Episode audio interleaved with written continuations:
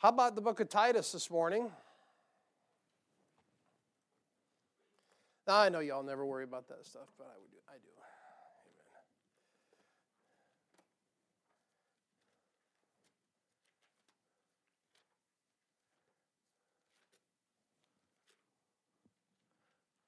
I can't even tell where it was, Brother Young.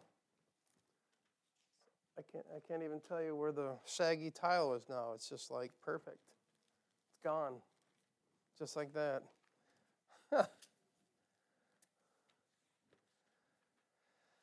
Book of Titus, chapter 2.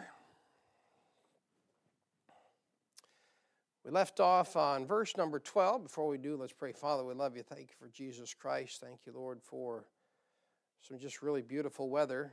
Lord, thank you for the cool, the cold. And Father, we thank you, Lord, for the trouble that you gave us last week. Lord, thank you for bringing through it bringing us through it. Thank you, Lord, that we're able to be here today and we have water, even though probably don't want to drink it. Um, it's probably fine, Lord, you know, but of course they got to run all their tests and, of course, make sure. And Father, we just thank you, Lord, for bringing us through these handful of trials that you give us. And Lord, I pray you'd help us to be found faithful. Lord, help us to continue to trust you every single day.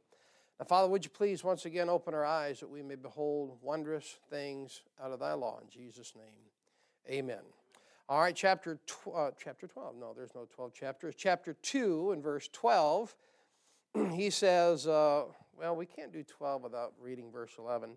Verse 11 says, For the grace of God that bringeth salvation hath appeared to all men. Of course, great passage dealing with the second coming. And uh, sorry, John Calvin, it has it appears to all men. Amen. So uh, then you got verse number 12 here, teaching us, and of course it's grace that's doing the teaching, teaching us that denying ungodliness and worldly lust, we should live soberly, righteously, and godly in this present world. So, once again, you've heard several times now, never forget that grace is a great teacher. And being a good teacher, it's going to teach you some things, teaches you to deny ungodliness. Uh, when you ask, uh, pray, and ask the Lord for grace, it will teach you to deny worldly lusts.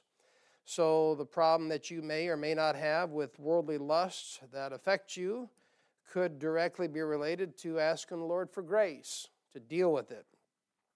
Uh, it teaches us there in that passage, grace teaches us to live righteously. Grace teaches us to live soberly and godly, and of course, grace teaches us to look for the second coming of Jesus Christ. Amen. so, uh, godly is the man that puts uh, God into his actions. And if a man's godly, we said this, he'll consult God before he does anything in his life or react to any situation in his life. Now, that's a hard thing. We uh, program ourselves in this world to react, and so many times we just need to ask the Lord to reprogram us that we don't react.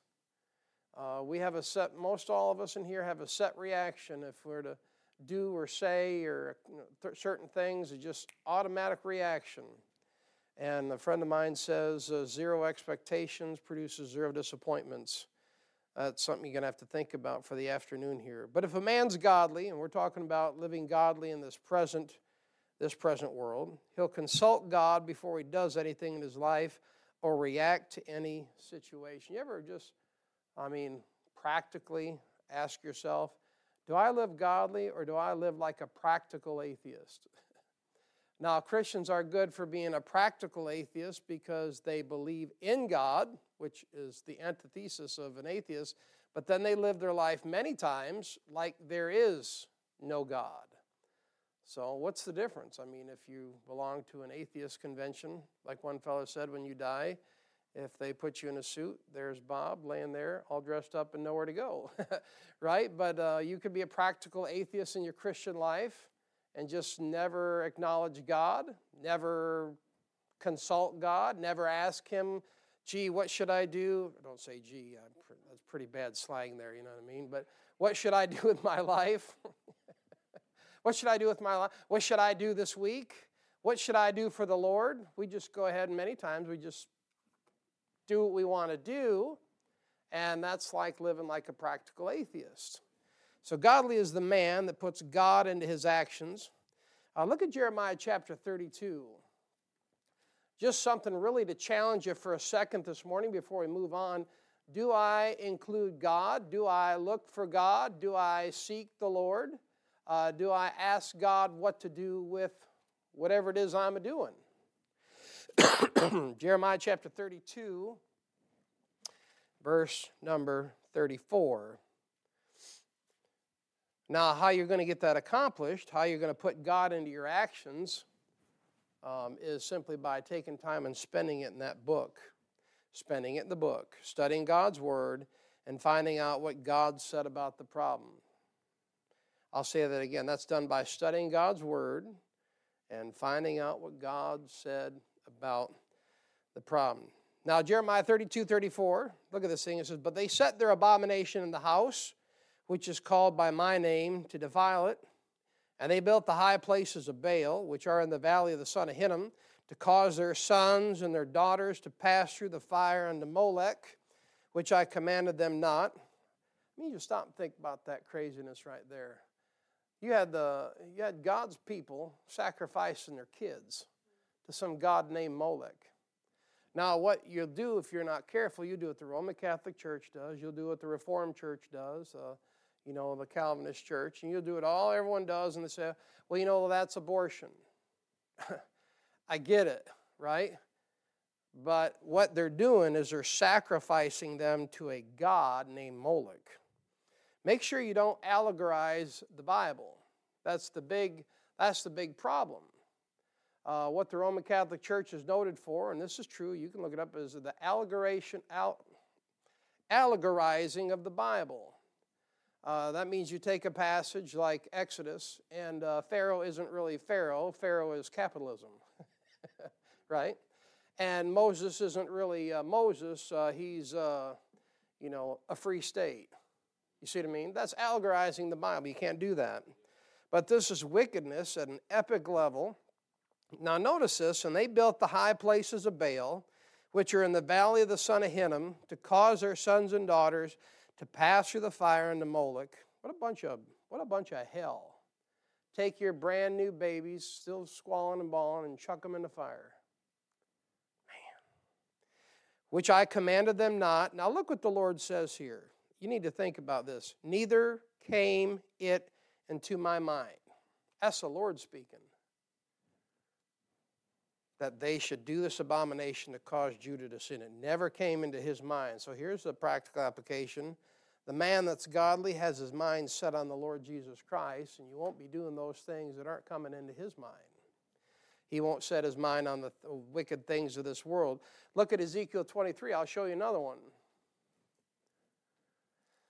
Godly, godly, living godly.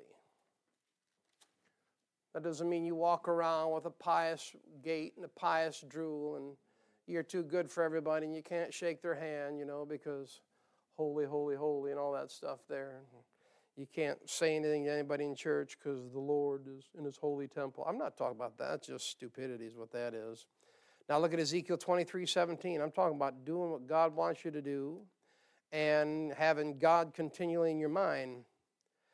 Bible says in verse 17, Ezekiel 23, and the Babylonians came to her into the bed of love, and they defiled her with their whoredom and she was polluted with them, and her mind was alienated from them.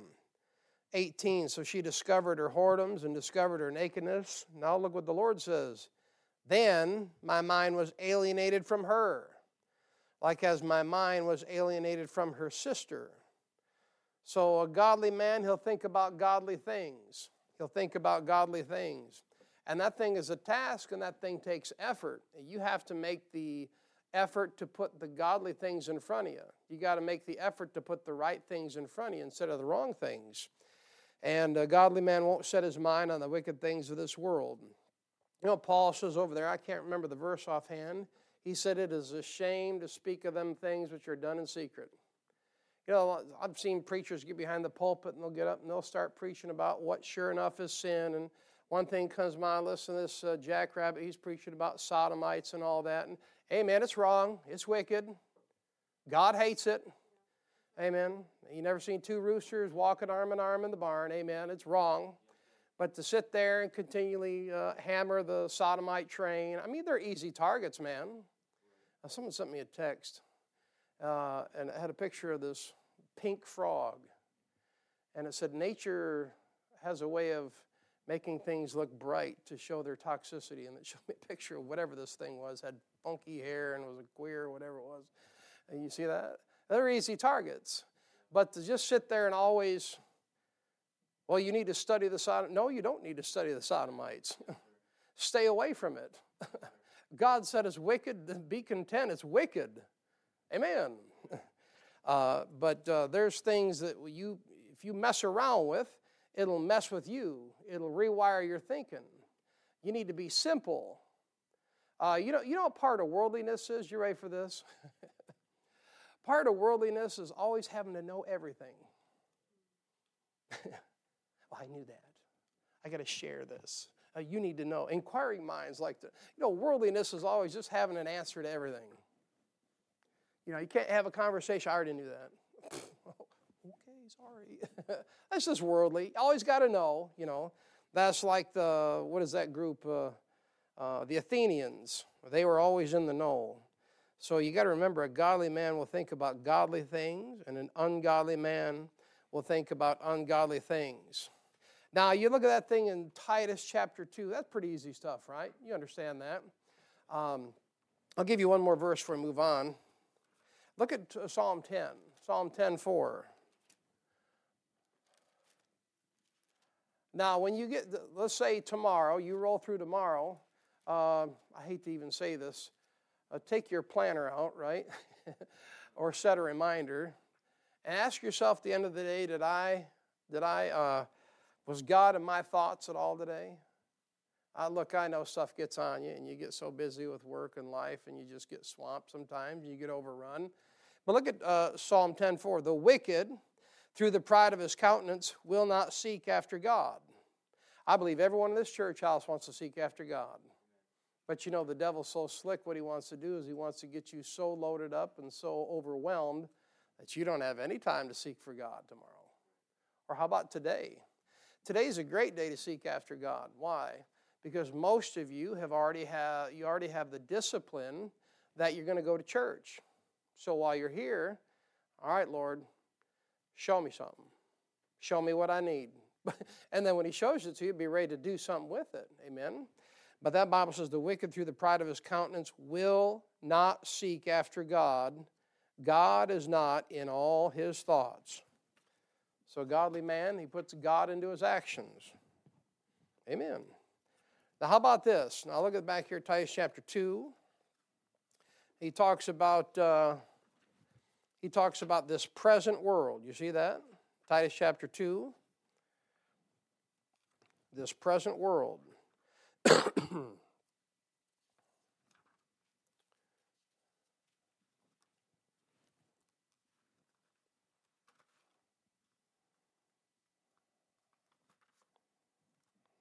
helps if I get my pages in the right order. I apologize. And the Lord, what He did is He died to get our minds away from this present evil world. That's what He did. You got to remember that. The Lord didn't die to get you more involved in this world. The Lord didn't die so you and I could be friends with this world and become a part of this world. You know that. That's simple stuff. But He died to put you as far away from this world as possible. And you got to remember, look at Galatians chapter 1, verse 4. Uh, we're talking about this present uh, world. That's the one that uh, Demas sought after. Amen? This present world is the one that Demas sought after. And we're to love the things that God loves, and we're to hate the things that God hates. Now, there's only one way that you and I can do that, isn't there? There's only one way you and I can love the things that God loves and hates the things that God hates, and that's to be so full of His book that you automatically know what He loves and automatically know what He hates. Now, listen, when you talk to people, whether it's here or family or hither or yon, wherever you're going, workplace, and they start talking about a bunch of stuff, doesn't the Holy Spirit say you better just walk away?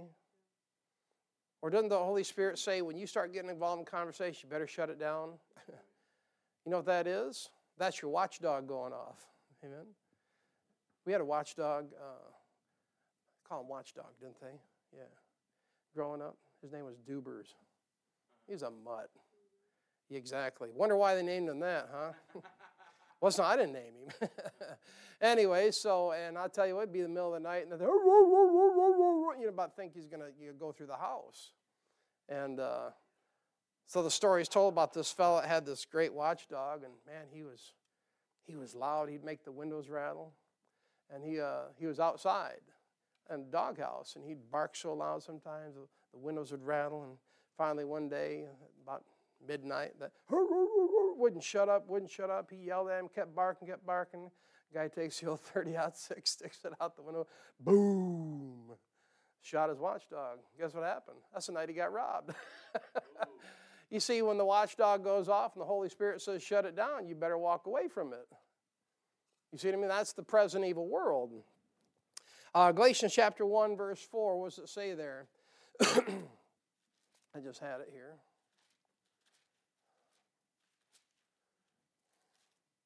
Galatians chapter 1, verse 4.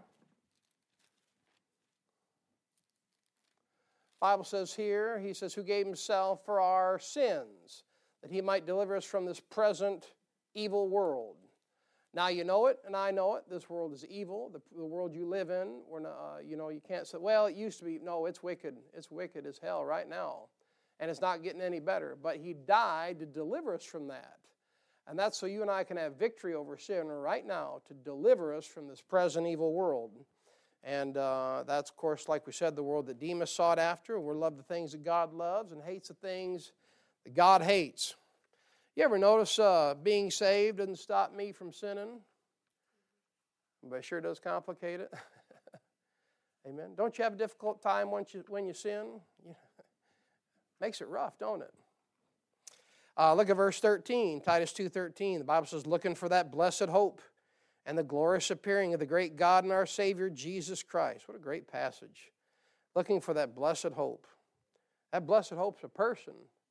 That blessed hope's a person coming back at the second advent.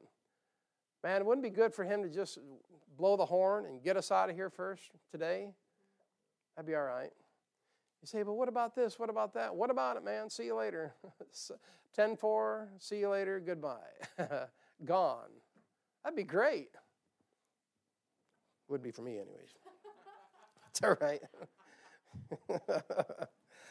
the, the blessed hope is the coming of Christ, the coming of Christ to put away sin. And uh, look at Acts chapter 1, verse 11. That tells you about it real quick.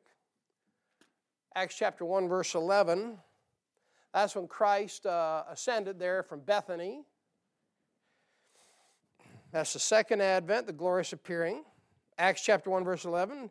He said, Which also said, Ye men of Galilee, why stand ye gazing up into heaven? This same Jesus, which is taken up from you into heaven, shall so come in like manner as you have seen him go into heaven. How about that? Even the angels know about the second coming. You got the angels preaching you a quick message about the, the second coming of Jesus Christ. I mean, not only did Jesus Christ say he was coming back, not only did the scriptures declare it in several places, but here the angels telling you he's coming back. Amen? So we're to be looking for the uh, second coming of Jesus Christ. We're to be preaching about the second coming. And I understand, you understand, we're going up in the rapture. Amen? We'll be going up in the rapture. We'll be coming back at the second coming of Jesus Christ. But still, need, we need to preach that second coming of Jesus Christ, the imminent return of Jesus Christ.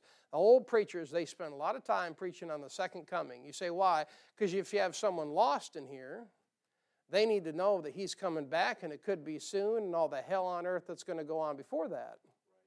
Uh, there's something about those uh, old preachers that we're missing. Uh, when I preach a doctrinal message on a Sunday morning, that thing's got a punch. It kicks like a mule. I love to preach expositorily. Uh, I'm finally, after about 1,200 messages, uh, uh, well, I'm sorry, about 1,100 uh, on sermon audio and another 1,000 that we didn't put on there. You say, what do you say that for? Just to let you know, it took about 2,000 messages for me to finally get comfortable in my own skin. Amen. But there's something about that preaching on the second coming and doctrinal things that, man, it just kicks. And it just carries power because that's what God wants us to preach about. And uh, in the Bible, there's uh, four main accounts of his first coming. And of course, you know Matthew, Mark, Luke, and John, right? Four main accounts of his first coming. And in the book of Revelation, there's four accounts of the second coming. That's Revelation chapter 6, 11, 14, and 19. I'll say it again Revelation 6, 11, 14, and 19. Four of each. And that's going to be the glorious appearing of the great God and our Savior, Jesus Christ. Now, here at this point, what Paul's going to do is he's going to wind up the passage with some great verses, verses 14 and 15. And he says in verse 14, Who gave himself for us. You see that? The Lord is a giver. For God so loved the world that he gave.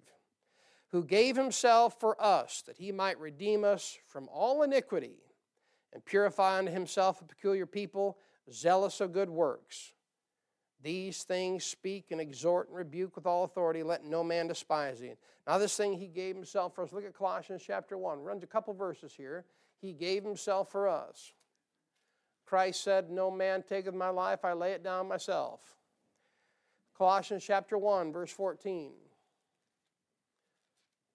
I'm sure there's been times in your life where you wanted to do things for others, and sometimes you did some things for others, especially family, that it hurt.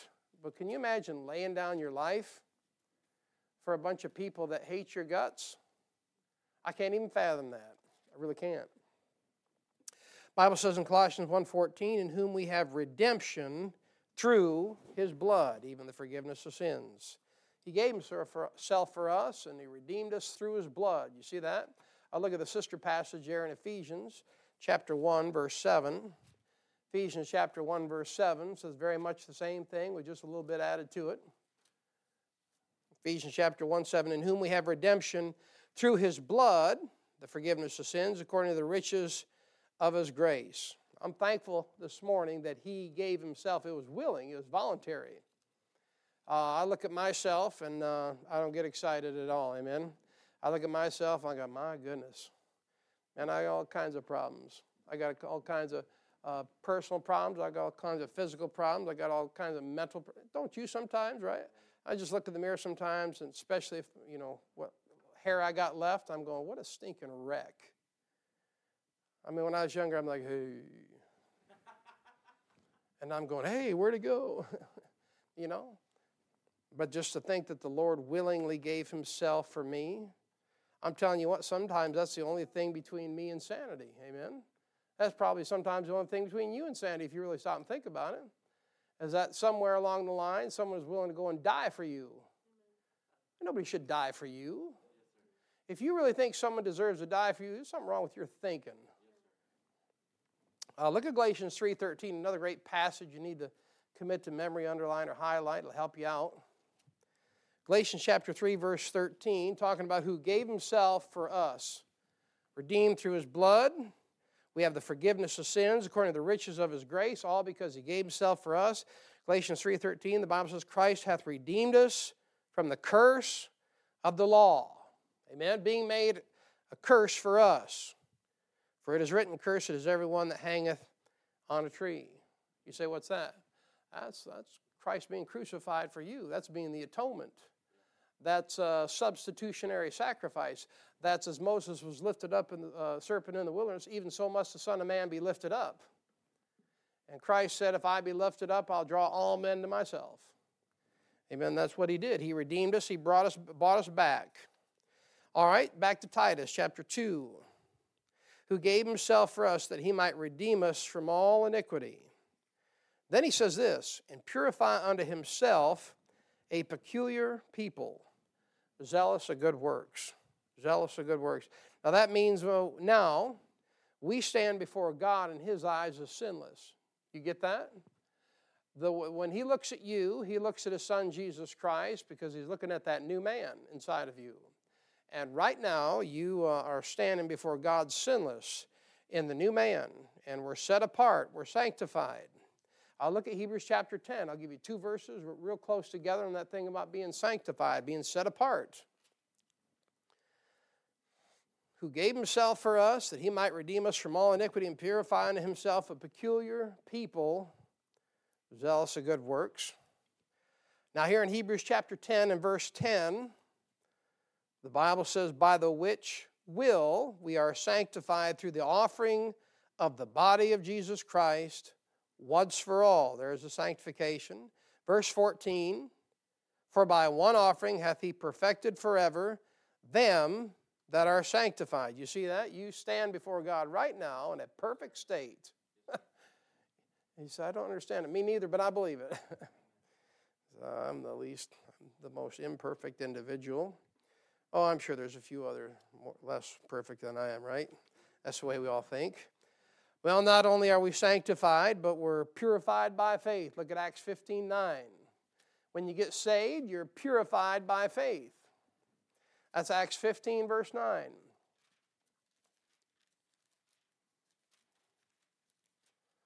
I'm telling you what, when you get saved, the Lord does so much for you, you don't even realize. Most people have no idea. That's why it's important when you get saved to get in church and get in your Bible. Yeah, how many people are saved and wandering out in this community that are saved and they never followed up and they never got discipled and they never went to church and they never started reading their Bible and next thing you know, they just, they like go back to the old ways, don't they? But you realize the Lord, He didn't, uh, because they didn't do their part next. Doesn't mean the Lord didn't do His. Look at this, uh, Acts chapter 15, verse 9. And put no difference between us and them, purifying their hearts by faith. When you get saved, your hearts are purified by faith. And not only that, I grab this one in 1 Corinthians chapter 6. You're purified by the Holy Spirit. You're purified, your hearts are purified by faith, and then we're purified by the Holy Spirit in 1 Corinthians chapter 6.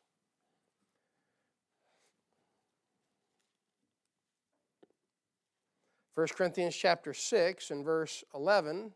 Now, this thing begins uh, talking about our past life, our past life before we got saved. Paul says, And such were some of you. That's, that's before Calvary. Now look what he says. Beyond that colon there, he says, But ye are washed. That's present tense. Ye are sanctified. But ye are justified in the name of the Lord Jesus and by the Spirit of our God. Amen. And never forget, our hope is not in the next election. Our hope is not in whether or not they're going to raise our taxes, which you know they are, just like they're going to keep messing with the price of gas and all the groceries that you used to pay, you know, 30% less last year on. They're going to keep messing with the thing, but you know what? Our hope is in the second coming of Jesus Christ. Uh, look at this one in 1 Peter chapter uh, 1, verse 22, before we come back to our text. 1 Peter chapter 1, verse 22. Uh, we're purified by faith, we're purified by the Holy Spirit. And in 1 Peter chapter 1 and verse 22, I want you to see that the Bible says we have purified our souls by obeying the truth. Says, Seeing ye have purified your souls and obeying the truth through the Spirit, unto unfeigned love of the brethren, see that you love one another with a pure heart fervently. You say, How did you obey the truth? All right, the moment you got saved, you got saved by trusting in the Lord Jesus Christ and the finished work of Calvary, and that's how you got purified. You obeyed the truth. You didn't obey a bunch of fables. Amen. You obeyed what the Bible said, what God said about his son. All right, now back to Titus. He's talking about a peculiar people. I know some people think that's weird and funny, and I suppose that could be a good practical application because Christians, I guess, are weird. But you know, this lost world's weird.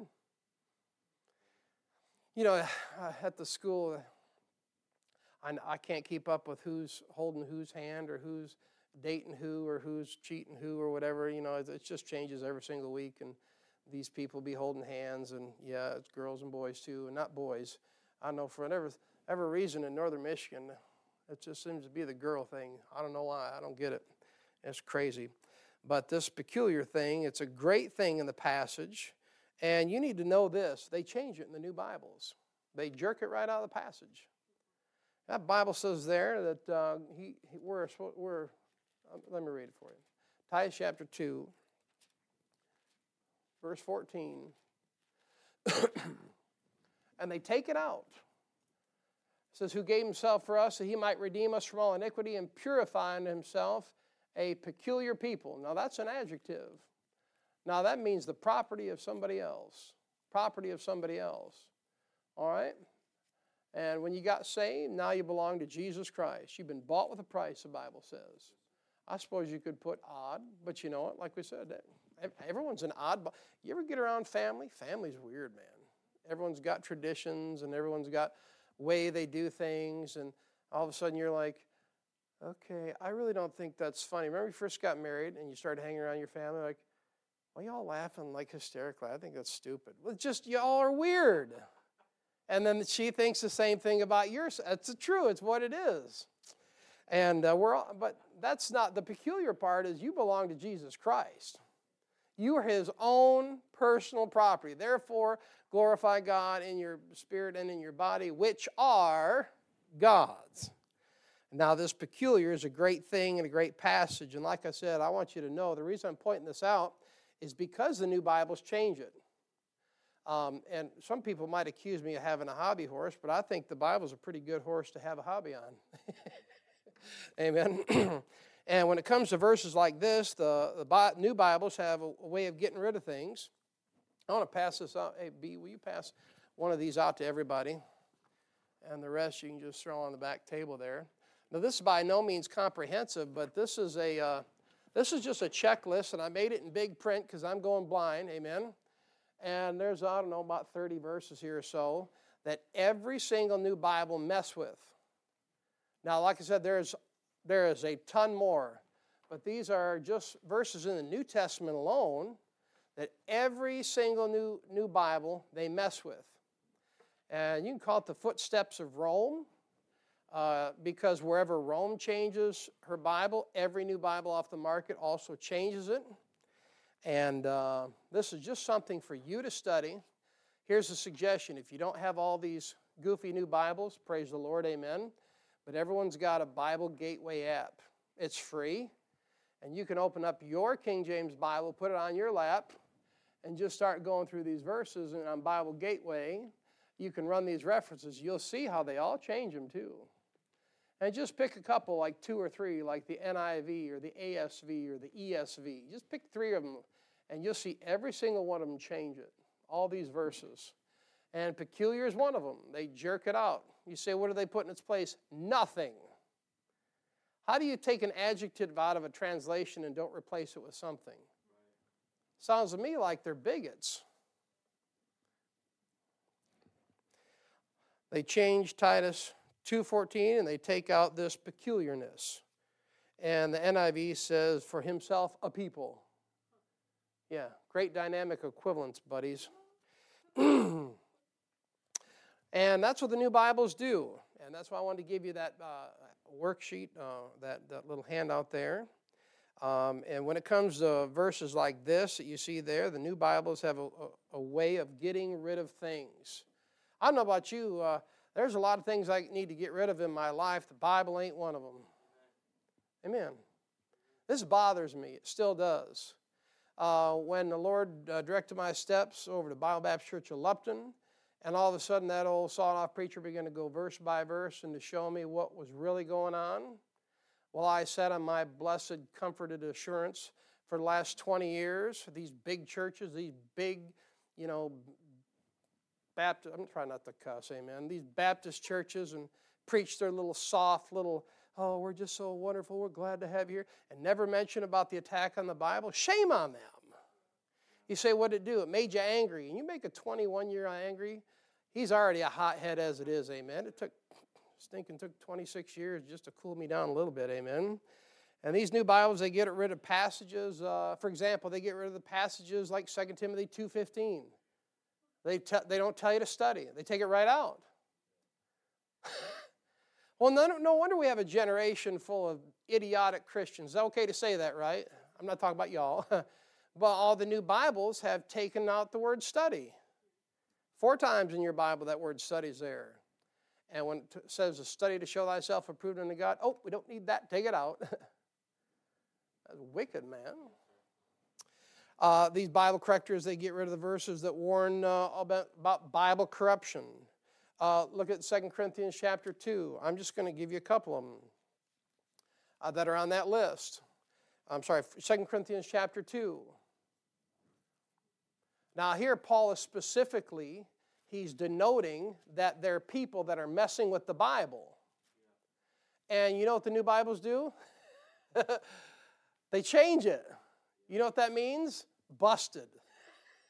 when someone has a passage about messing with the Bible and you got to mess with the passage that says they're messing with it, uh, it's like it's like getting caught in the middle of the night with your hand in the cookie jar and mom's right there flipping the light on. You say, What's that film? Oh, I have no idea. I never got caught. Amen? Second Corinthians chapter, but that'd be a terrible feeling. It'd be like your whole body goes like three degrees cold. you know? Anyways, chapter 2, verse 17, Paul says, For we are not as many which corrupt the word of God. You know what the NIV changes it to? Peddle. You know why? Because they peddle it. They're making money. Busted. you see how the Holy Spirit just makes a man mess himself up like that? We are not as many which peddle the word of God. Oh, cut it out. You and your little huffy bike too, amen.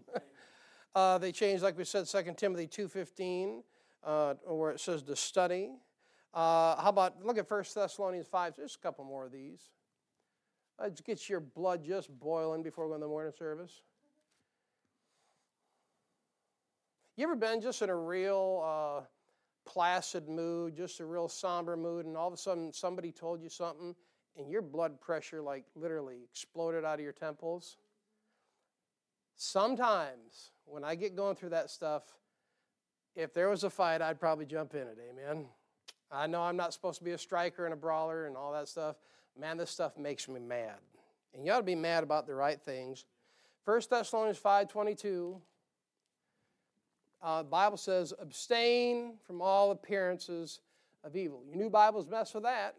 You know what they say? Reject all kinds of evil. Let's go ahead and put a little softener on it there. Hey, mess with it. I mean, reject, abstain. And not all kinds, but all. You see that? And all your Bibles mess with that. And then, of course, uh, the ones you know about, 1 Timothy chapter 6. Uh, and of course, these big places is because it's pointing the spotlight on their error. You know what I mean? Uh, you know, they had that uh, lesbian on the committee of the NIV, so they take sodomite out of the NIV. See that? Uh, wicked, rotten, nasty, wicked stuff.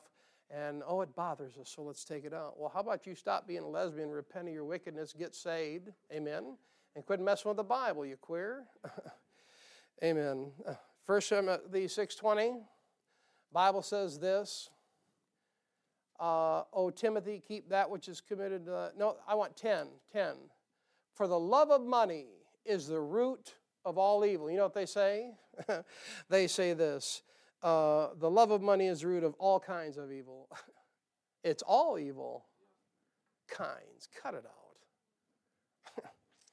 uh, and then 620, science. Big one now. Uh, this, uh, this, uh, this is uh, for all your answers in Genesis and creation science and Dr. whatever, you know, whoever. Uh, it says they, they changed the verse that identify the gods of the 21st century. They changed the word science to knowledge. Now, you, you see that? Now, Paul told you one time through the inspiration of the Holy Scripture to watch out for science. Falsely so called. And the people the NIV and all of Rome's ghastly ghouls, they get so offended and they get so nervous they got to change it. You want to know why? Because they worship it. They worship it. You got to watch that stuff. I mean, uh, Henry Morris back in the was it 1900s is a great researcher, so forth and so on. Even he ends up getting messed up. Why? You get too hooked into science. You know, the people that I know personally as friends, that are extremely smart, you know what they struggle with? Knowledge. And then they get into science, and that science drives them away from the book. And Paul warns you about it. And of course, in Romans, we won't turn to these, but Romans 118 and 125, all your new Bibles get rid of these verses that condemn Bible perverts and uh, perversion. You know, Romans chapter 1 talking about all the wickedness of man the depravity of man, and God gave him up, God gave him over, right? And all the all the perversion there. So in Titus chapter 2, I want you to have that because uh, what you have there, uh, I pulled that out of Dr. Ruckman's book, one of his books. So uh, don't worry, I didn't study all painstakingly. I just got the material, amen, passed on to me, and I'm passing it on to you. And that's what Paul said. We're supposed to take what's given to us, give it to somebody else. Now, if someone's struggling with that, grab an extra copy and just say, hey, take this and just compare. All the new Bibles change these verses is a big help.